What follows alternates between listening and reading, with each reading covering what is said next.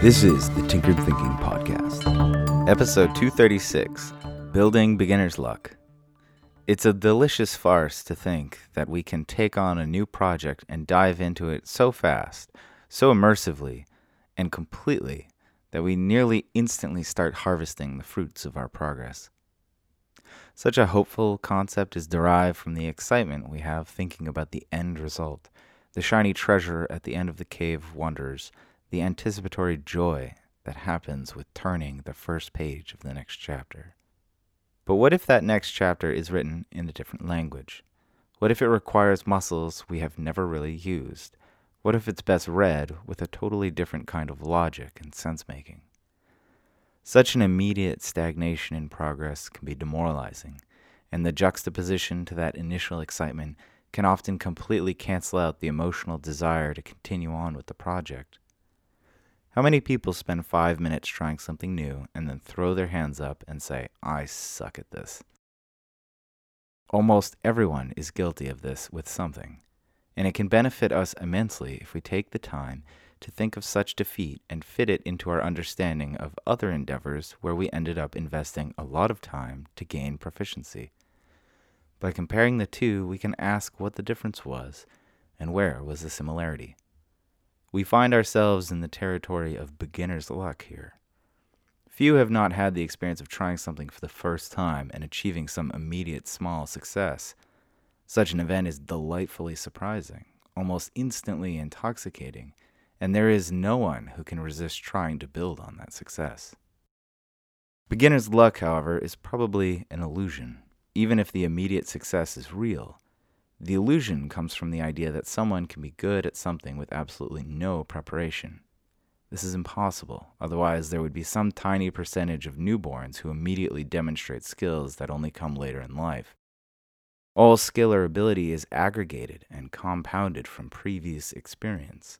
In order for an infant to demonstrate language at an impressively early age, it is still necessary for that infant to actually hear the language. So when beginner's luck seems to suddenly manifest, we can be suspicious of it and ask what previously well oiled tasks and abilities might combine to create sudden fluency in a seemingly new endeavor. The most obvious example here is how athletes who specialize in one sport can perform better than the average population in other sports. They have already gained great proficiency in tasks that require similar abilities. Turning back to the event where after five minutes of effort we experience no success and no beginner's luck, and we are tempted to throw up our hands and give up, such an experience is actually quite an opportunity. It represents an area where a lot of potential growth may occur because it is so different from what we are already good at. Such a stretch is perhaps the best thing that we can do for the brain because it requires resources that seem to benefit the brain as a whole Research seems to indicate that continual learning throughout life shields the brain from cognitive decline to a degree. There is also another opportunity in this situation, one relating to our emotions and how we interpret and manage them. While the emotion associated with wanting to give up is really unpleasant, knowing how to work through that emotion by putting it to the side and remaining focused is an incredibly important skill, one that very few people have beginner's luck with. Something Babe Ruth once said gets at the heart of the matter. You cannot beat a person who will not give up.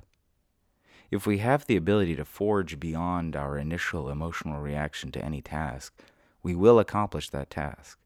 Because beyond that emotional reaction is a more intense focus, a greater purity of attention, and it is there, in that place, where the missing connection between parts that we study suddenly becomes luminous. Building beginner's luck is not so much a task of gaining some ability as it is changing our relationship to emotions that form roadblocks to our progress and motivation.